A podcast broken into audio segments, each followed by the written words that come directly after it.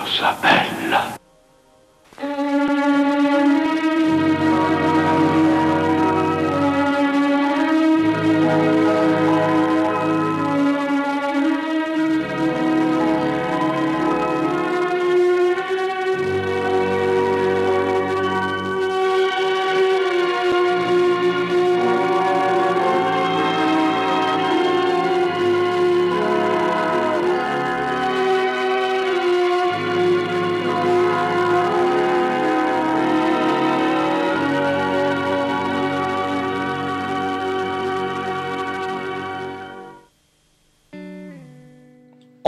A Degenerando parliamo di cacciatori.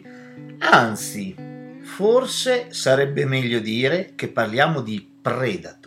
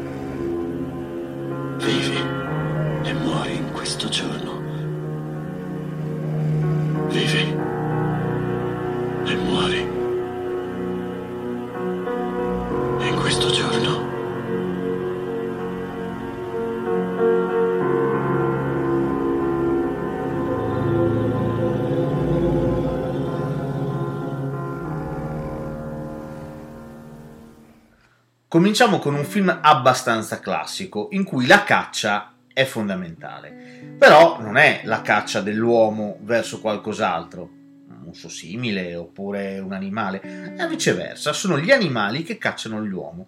E questa volta parliamo di lupi. Ora, The Grey, il grigio in italiano, per chi non l'avesse visto, è un film straordinario, bellissimo. Non liquidatelo come, beh sì, una cavolatina, action. No, non è assolutamente così.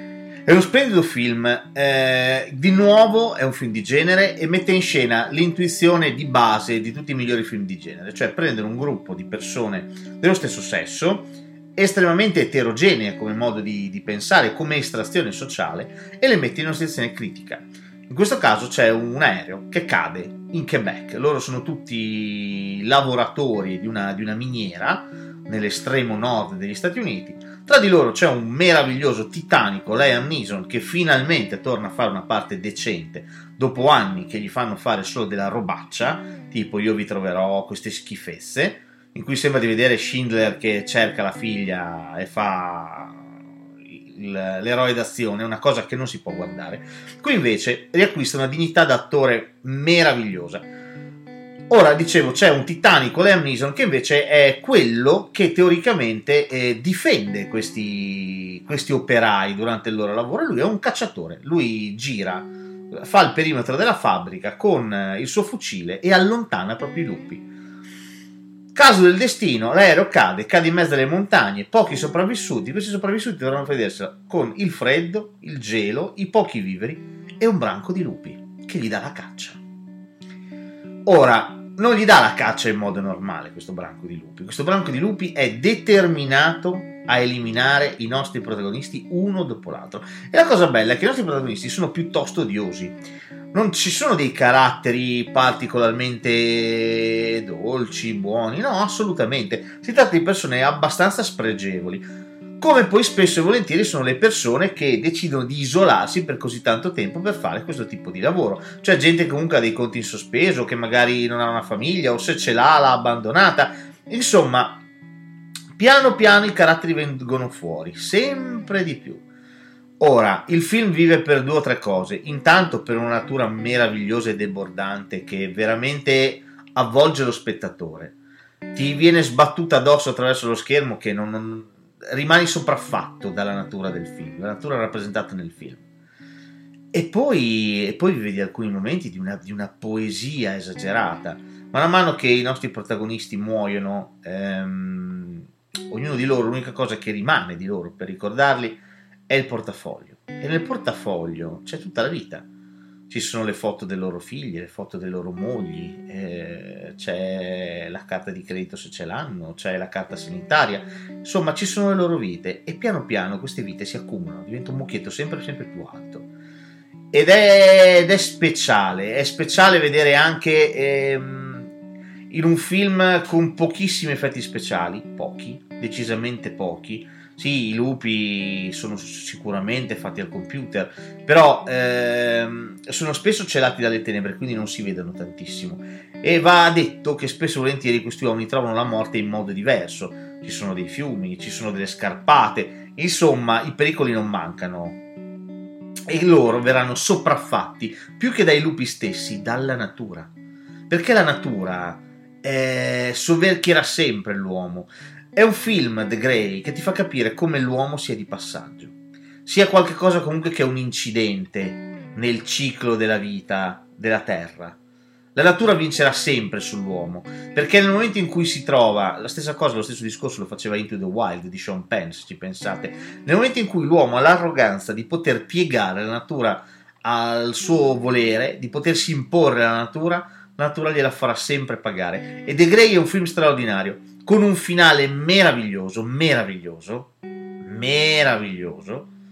Guardate anche dopo i titoli di coda perché c'è un... ci sono tre secondi, però vi fanno capire nel duello finale chi ha avuto la meglio. Quindi è un film da non perdere a tutti i costi. Guardatelo. Stai guardando le mie dita, figliuolo? Vuoi che ti racconti la storia della mano destra e della sinistra? La storia del bene e del male? Hate, odio. Fu con questa mano che il malvagio Caino vibrò il colpo che uccise Abele. Lo, amore.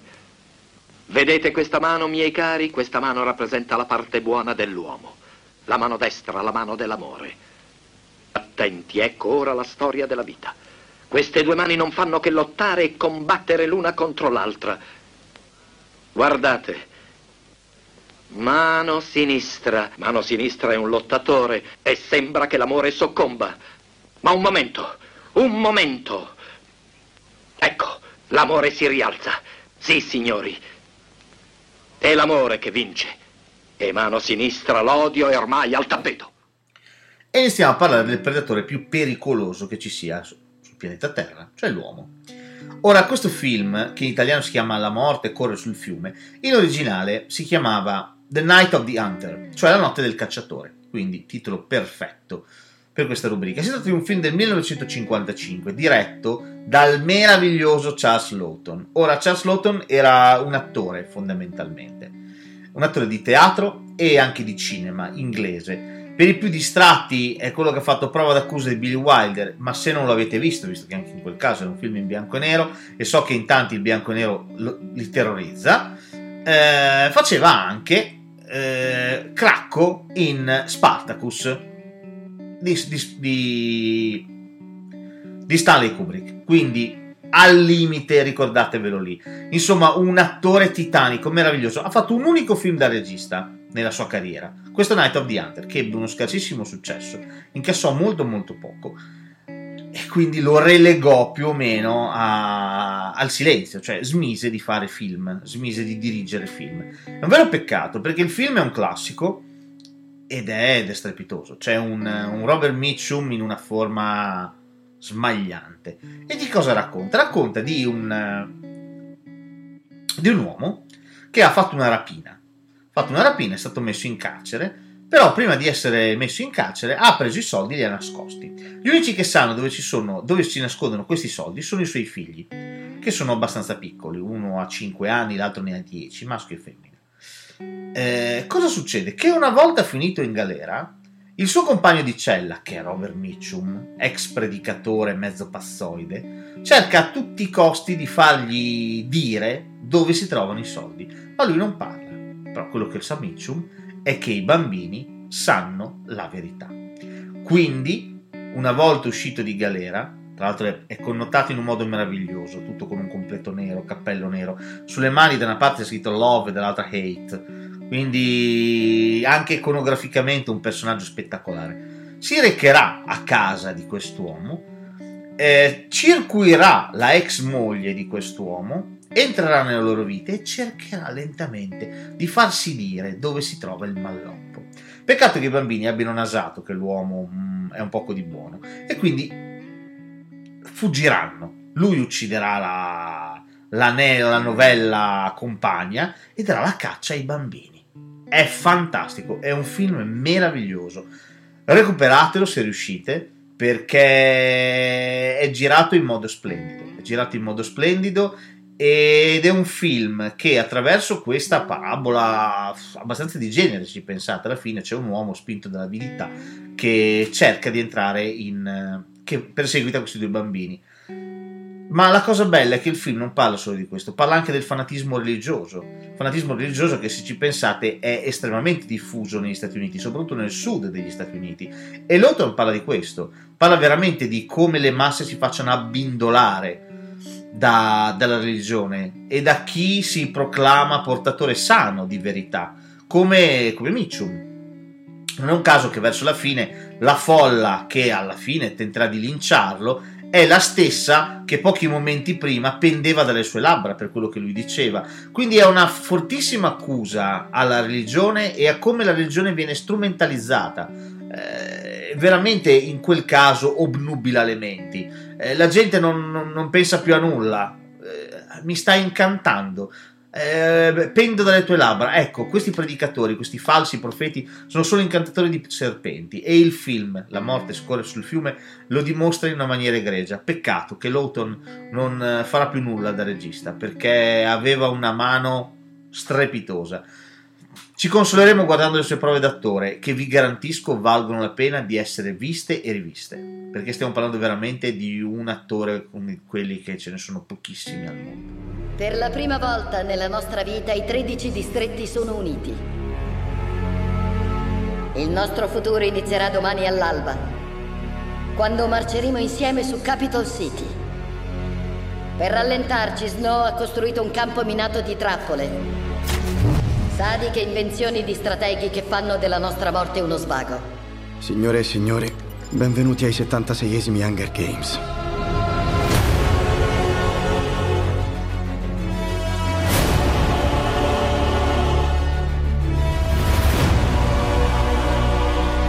Abbiamo un colpo solo. Fa che conti.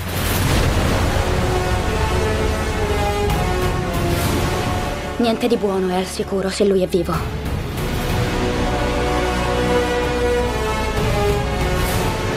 Snow deve pagare per quello che ha fatto. La vita non era nostra. Apparteneva a Snow come la nostra morte. Ma se tu lo uccidi, Katniss, se metti fine a tutto ciò, tutti quei morti avranno un senso. E visto che di caccia parliamo, spaziamo una lancia, spezziamo una lancia per Hunger Games.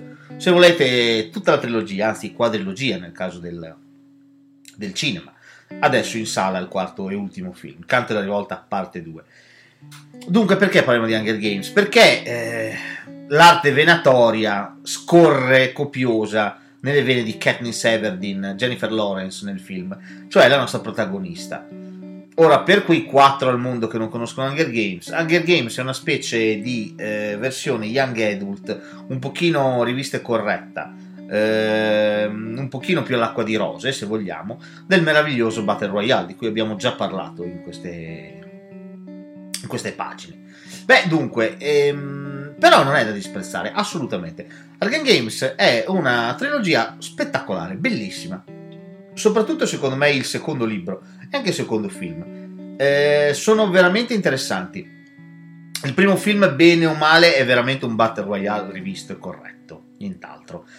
Eh, la storia di questi 12 distretti da cui viene preso un tributo una volta l'anno per fare questi Hunger Games, queste specie di giochi senza frontiere mortali, in cui tutti devono uccidere tutti e solo uno rimane vivo alla fine. È che cos'è? Una caccia, una caccia all'uomo, quindi ci si dà la caccia in un, in un ambiente inventato da- dal signore di, di questo gioco, quello che lo organizza annualmente, e quindi si danno la caccia l'uno con l'altro, cercano di uccidersi, eh, fanno alleanze, disfano alleanze e alla fine uno solo vince.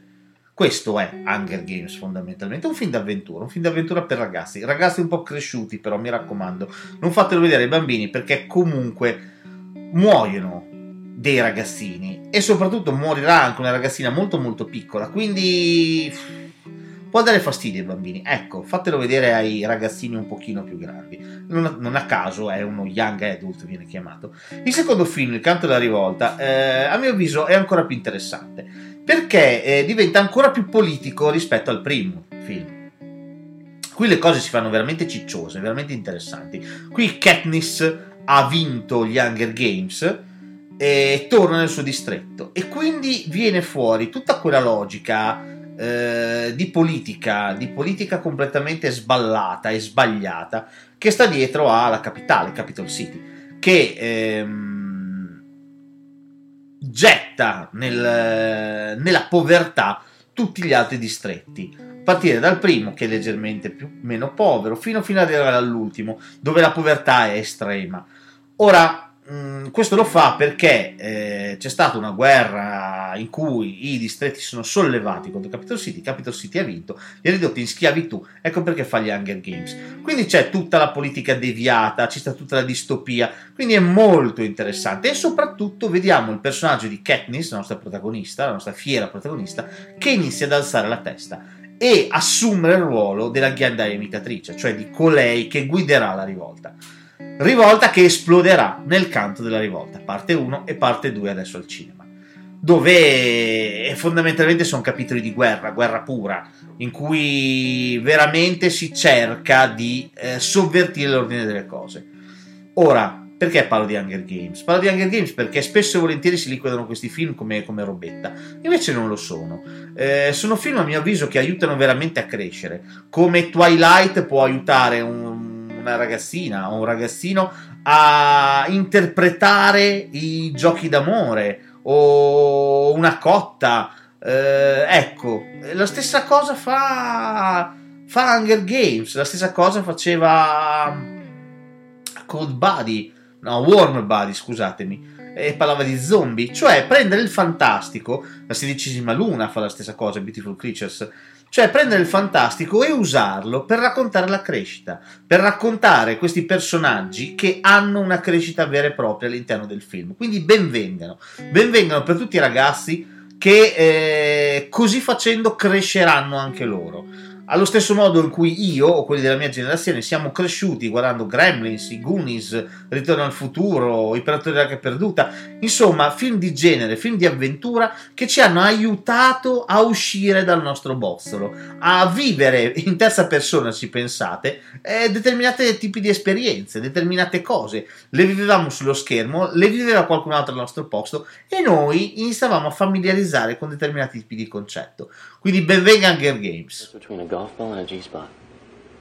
I don't know. I'll spend 20 minutes looking for a golf ball. That's good. yeah. If you thought you knew what some men were really thinking, We keep on playing along with this pick up the check crap, and we can't even tell a joke in the workplace. really feeling, Seems like everything work, these women, feel like they're getting out of balance. and really doing. She said that. No, I didn't. I, I didn't say that. I mean, I didn't mean it. You're in for a little surprise. Say we were to find some gal. I mean, this person's just vulnerable as hell, and we both hit her.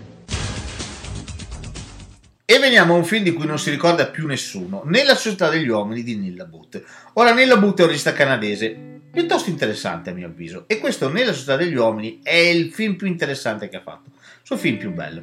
A parte che c'è Aaron Eckhart nella parte del eh, protagonista, all'epoca sconosciuto Aaron Eckhart, adesso grazie a Battle lei e una serie di altri film, The Core, anche parecchie vaccate va detto, però ha fatto anche due facce in eh, Cavaliere Oscuro, quindi insomma Ok, fatto anche dei buoni film. Al di là di questo, ehm, nella società degli uomini, cosa c'entra con la caccia?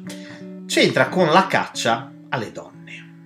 Perché il film racconta una scommessa tra due, due venditori fondamentalmente. Aaron Eckhart e il suo, il suo amico barra rivale, diciamo, eh, messi l'uno contro l'altro, si mettono l'uno contro l'altro per conquistare il cuore di una ragazza. Di una ragazza che però non è una ragazza normale, voi direte, non so, la più bella, la più interessante, no.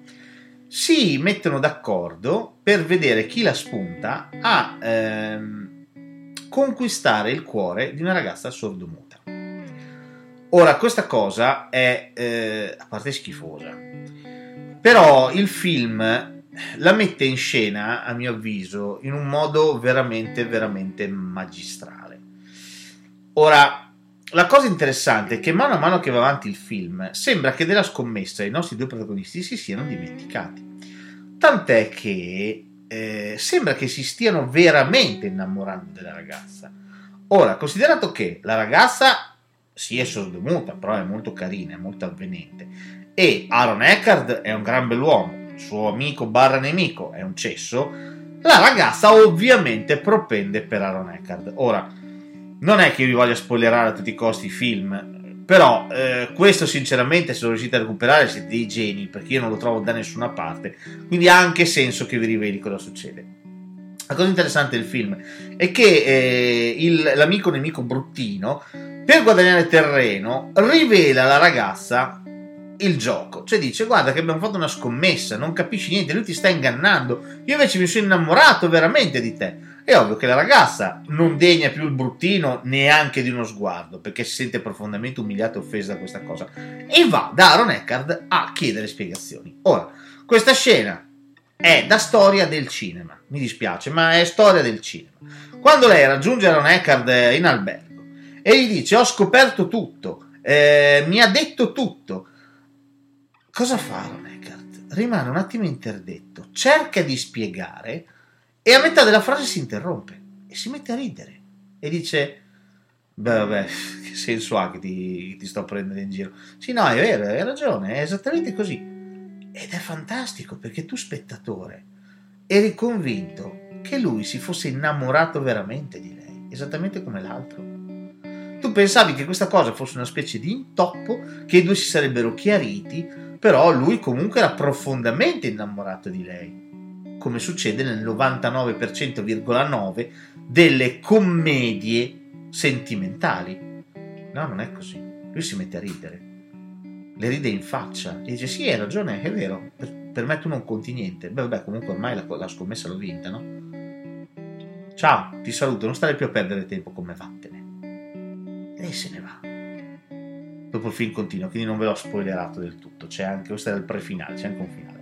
Però questa cosa, a, a mio avviso, è, è spiazzante, è crudelissima, è lontana miliardi di anni luce dal politically correct, veramente, lontana milioni di anni luce dal politically correct, e a mio avviso è anche geniale, è veramente geniale, perché racconta eh, quanto l'animo umano, se deve perseguire comunque un fine, è bastardo. Non, eh, all'uomo non, non frega niente del proprio simile, anzi, non perderà occasione di calpestarlo se potrà, per ottenere quello che vuole.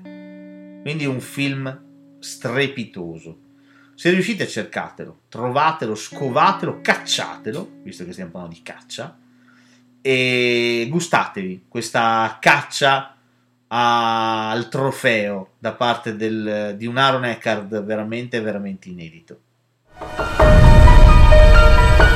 Who's there? Yes? We're so sorry to bother you, sir. My phone got wet and she left hers at her house. Well, if you guys want, you can come in and use my phone. Guys, I have your clothes. They're pretty much dry. Surprise! I can't do this. I'm married. Happily. Yes, you can. Hey, it's all our secret. Just relax and enjoy it.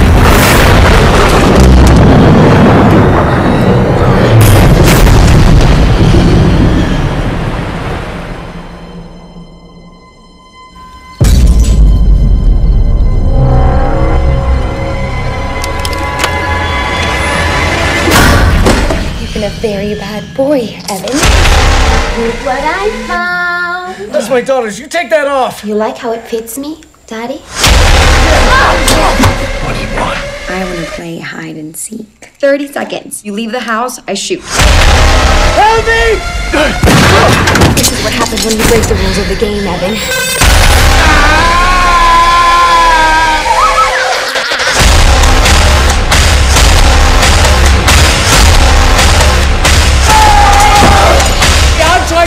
You. I let you in. I was a good guy. I'm a good father.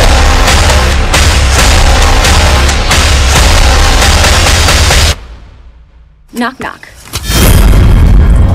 Evan, how many family men have survived this game?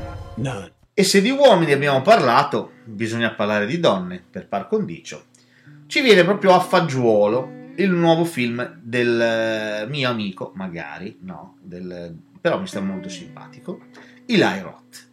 Ora, Eli Roth, nel suo ultimo film si chiama Knock Knock, cioè Toc Toc, mette in scena una coppia di eh, tizie, due ragazze bellissime, che non, non- non fanno altro che prendere di mira il buon Keanu Reeves, padre di famiglia, quarantenne, affermato architetto, con figli e moglie via per il weekend, lo prendono di mira, gli entrano in casa, ci fanno l'amore, fanno una notte di sesso fulminante e dopodiché cercano di rovinargli la vita dall'inizio alla fine. Quindi queste due predatrici sessuali all'incontrario, di solito siamo abituati a vedere l'uomo che fa questo tipo di, di cosa, Ehm, e soprattutto il film ha uno svolgimento molto interessante ed intelligente, perché non so, se ricordate per esempio un film topico su questo argomento, che può essere Attrazione Fatale con Michael Douglas e Glenn Close,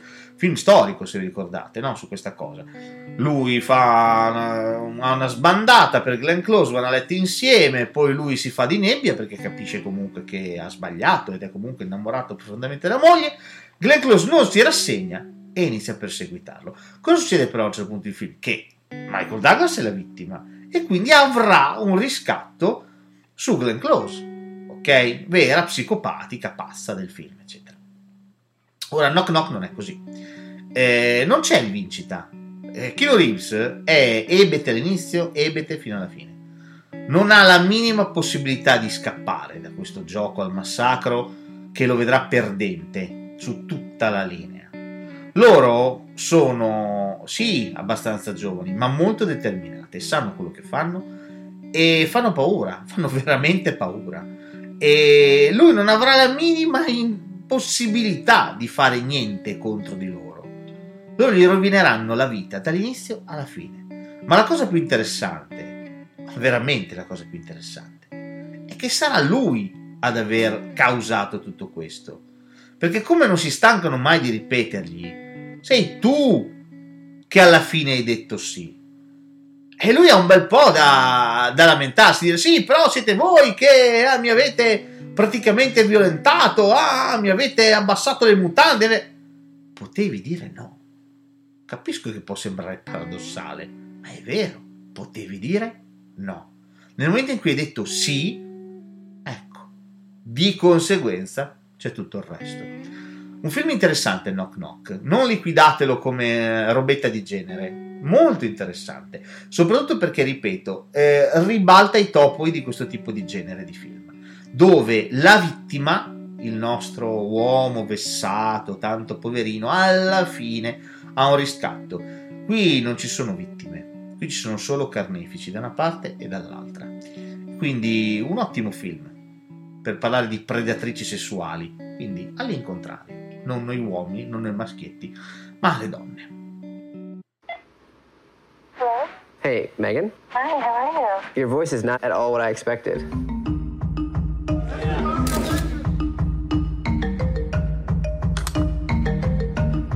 I mean, she must be pretty awesome, at least from Facebook. How long have you been calling each other babe? Two weeks, maybe? I'm pretty good. I'm good. Last night we had a great talk. She told me about a chicken makes an egg every day. Did you know that? Megan, I take you to my room and dry you off, touching every inch of you.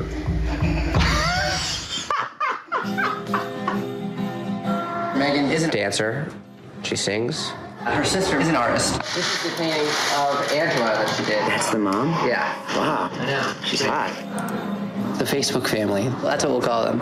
I really cared about this girl. And had a real conversation with her. So you're full on going out? I guess I don't know that much about her. I don't really want her getting hurt. I'm not getting hurt. So, what's the next move? I think we drive up to Megan's farm in Michigan. Ci avviamo alla conclusione e parlando di caccia non possiamo che avvicinarci lentamente ai pericoli della rete. Per forza, è assolutamente inevitabile. E ci avviciniamo anche a quel tipo di predatore più insidioso che esiste. Ora, parliamo prima di Catfish. Catfish è un film eh, un documentario, potremmo dire, estremamente interessante. Ne hanno fatto anche una serie televisiva su MTV. La serie è abbastanza triste, ma il documentario, anche lì non si sa quanto, ve- quanto ci sia di vero e quanto sia un mockumentary, cioè un falso documentario, è estremamente interessante. E di che cosa parla? Parla di una relazione nata per caso tra un fotografo, un ragazzo, un fotografo, e una, e una ragazza sorella di una, di una bimba cui, mm, con cui lui era in contatto perché la bimba aveva fatto un disegno e l'aveva mandato, tutto qua, questa è la banalissima scusa da cui nasce tutto. Però poi dopo lui entra in contatto con la sorella più grande di questa bambina, i due continuano a parlarsi, a scambiarsi foto, a scambiarsi mail, a scambiarsi messaggi, a parlarsi al telefono e quindi nasce una vera e propria relazione sentimentale e nasce attraverso le pagine di Facebook tutto qui. Attraverso Facebook nasce, spunta, sboccia l'amore. Fin qui tutto bene, direte voi, beh, che problema c'è? Il problema c'è perché, eh, visto che c'ha qualche cosina che non gli torna, questo ragazzo, per esempio, la ragazza in questione gli manda dei brani musicali, delle cover che lei ha fatto, e lui vede che le stesse cover lui le ha trovate su YouTube fatte da qualcun altro, identici filmati, identici. E quindi questa cosa non gli torna. Non è l'unica che non gli torna, ce ne sono altre, ce n'è una serie. Quindi decide di tagliare la testa al toro e andare a casa della ragazza in questione per finalmente conoscerla e affrontarla di persona. Immaginatevi il suo stupore quando scoprirà che la ragazza in questione non esiste, o perlomeno. Non è che la ragazza non esista, è una donna di circa 50 anni. Eh, con un fortissimo problema di peso che si spacciava per una ragazzina di 20 con un fisico da modella e con gli interessi più alti e più belli del mondo. Questo è Catfish. Un film agghiacciante, un film che ti racconta quanto attraverso le identità digitali che ognuno di noi si può creare ci sia un mondo. Ci sia un mondo che non abbiamo la più pallida idea di come fare a carpirne anche solo una parte, perché è più il non detto del detto ed è molto molto difficile e complesso riuscire a ehm, muoversi nel dedalo di queste, di queste notizie. Se ci pensate, chiunque di noi apre un profilo Facebook, apre un profilo Instagram, Twitter, Pinterest, quello che volete voi, bombardate il video, il, il web, perdonatemi di notizie, di frasi, di foto. Le foto magari le avete prese da qualcun altro, il pensiero l'avete preso incollato da qualcun altro, dal blog di qualcun altro, dal profilo di qualcun altro. Potete addirittura spacciarvi per donne se siete uomini. Insomma, questo ci aiuta a dire catfish. Che bisogna stare molto, molto, molto, ma molto attenti al web. Perché la rete è eh, il nuovo terreno di caccia e se il cacciatore in questione è un predatore ed è un predatore spietato, ora per le vittime, per le sue prede, difficilmente esiste via di scampo. Questo fa Catfish attraverso un documentario e lo fa in modo lineare ma terrificante perché si arriva alla fine del film spossati eh, increduli, eh, non, non, si può credere che tutto quello che abbiamo visto nel film sia reale, eppure lo è, perlomeno. Se si tratta di mockumentary è assolutamente plausibile, il che ci porta, purtroppo, parlando in sì della rete, al prossimo film che stiamo per vedere, anzi, due. I recognize this girl. The things you do wrong, they haunt you. This is officially sick.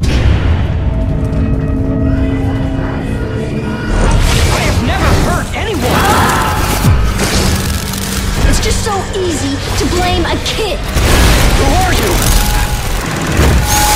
Playtime is over. Now it's time to wake up. I'm chatting, Dad. My friend Charlie from California. He's a junior and plays volleyball for his high school. He's smart and really funny. He's encouraging, he's sweet, and he thinks I'm beautiful. Hi, Charlie.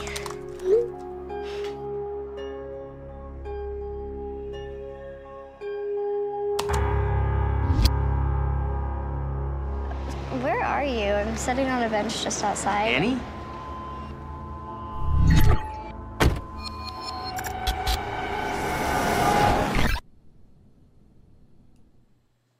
Dobbiamo parlare per forza del predatore più spietato che esista, il predatore sessuale. E quindi parliamo di due film al prezzo di uno. Due film a mio avviso straordinari, entrambi, per motivi differenti. Uno si chiama Hard Candy, l'altro si chiama Trust. Ora, Hard Candy è mm, un film con Ellen Page, quella che farà molto, qualche anno dopo Juno, ed è diretto dai due registi che hanno fatto eh, 30 giorni di buio, che promettevano molto molto bene con questo Hard Candy e dopo faranno 30 giorni di buio. Eh, Trust invece è un film, l'unico attualmente, diretto da David Schwimmer. Chi è David Schwimmer? È il Ross di Friends, la serie famosissima americana della Warner. E entrambi i film parlano di eh, pedofilia e la affrontano in modo leggermente diverso. Ora, mh, parliamo prima di uno, poi parliamo dell'altro. Cerchiamo di fare un discorso che riguardi questa, questa cosa. Allora, partiamo da Hard Candy. Hard Candy poggia le proprie radici nel genere, nel genere puro. C'è una ragazzina che, si fa, che è Ellen Page, che si fa adescare da un, eh, da un uomo più grande di lei, in, eh, lo conosce in rete, i due si conoscono, lei rimane un attimo così dal fatto che lui sia più grande di lei, però decide di seguirlo a casa. Va a casa sua e quello che sembrava un classico, eh, una classica storia eh, di eh, violenza, una classica storia di abuso, ok? Si trasforma in un gioco tra gatto e topo. Perché? Perché lei ovviamente sapeva che lui era un eh, pedofilo e quindi non ha fatto altro che assecondarlo nel suo gioco. Lo droga, lo lega e inizia a fargliene di ogni, fino a che il mal capitato non si toglierà la vita. Perché questo è l'obiettivo di Ellen Page. Un film fortissimo, un film veramente, veramente forte. Eh, c'è una scena, che è, una scena, è la scena della castrazione, anche se non si tratta, però non vi dico nulla, non vi spiego. Sappiate, scena della castrazione, tutto qua, che è assolutamente insopportabile da vedere. Eppure, eppure è un film, a mio avviso, necessario. Necessario per capire quali sono i rischi, i pericoli che ci circondano e che circondano i nostri ragazzi. Ora, io trovo assolutamente sano che il cinema rifletta su queste cose. Hard Candy lo fa in modo veramente, veramente bastardo, pigiando eh, il piede sull'acceleratore fino in fondo e andando a manetta fino al suo finale. Finale tragico, tristissimo e senza speranza. Ed è un film, a mio avviso, straordinario. Il secondo film, altrettanto straordinario, Trust, ripeto, è anche qui con un cast stellare. C'è Clive Owen, c'è Catherine Kinnear ed è la storia di una ragazzina, in questo caso un po' più grande, questa volta vediamo la cosa ribaltata, cioè vediamo una, una ragazza che viene lusingata attraverso la rete da un ragazzo che sembra essere della sua età, fino a che i due non si incontreranno, lei scoprirà che lui non è un ragazzo, ma è un uomo, e a quel punto cederà alle lusinghe dell'uomo. Quindi vediamo il tutto attraverso gli occhi della vittima, ma non solo Il film ha eh, l'intuizione di farci vedere anche il punto di vista dei genitori e di come si rompa qualcosa all'interno di quella famiglia, di come la ragazzina in sé eh, si senta stupida per aver fatto questa cosa e si dia la colpa di quello che è successo. Vediamo come la famiglia sia impossibilitata ad andare avanti nella normalità rispetto a questa cosa che è successa, di come sia assolutamente difficile, di come la madre cerchi di trovare una, una, soluzione e di come il padre invece sia rimasto bloccato, come se la sua mente si fosse inceppata. E l'unica cosa che conta per lui è trovare chi è stato, è l'unica cosa che gli interessa, non gli interessa altro. Ora, alla fine di questa via crucis, quando il film si chiuderà con un abbraccio tra padre e figlia, un abbraccio tanto sospirato, tanto voluto, tanto cercato e finalmente consumato nel freddo di una mattinata in cui due esseri ormai soli, ormai svuotati, si abbracciano e cercano conforto e calore l'uno nell'altro, tutto quanto acquista un senso e tutto quanto trova una... il cerchio trova una quadratura, come si dice. E quindi un film strepitoso che in punta di piedi riflette sia dal punto di vista della vittima sia dal punto di vista delle famiglie, con una sincerità a mio avviso inedita. Non si è mai vista sullo schermo una sincerità simile, cioè un tipo di film che riesce a restituire esattamente quello che provano le persone coinvolte in questo tipo di violenza. È difficile, eh, e come dico sempre io, essere genitori, visto che anch'io sono genitore, è eh, sicuramente tanto educazione, buoni principi, salda moralità, ma spesso volentieri anche veramente una grandissima dose di culo. Perché basta veramente il momento sbagliato, l'amicizia sbagliata e tutto quanto crolla come un castello di carte. Quindi, in bocca al lupo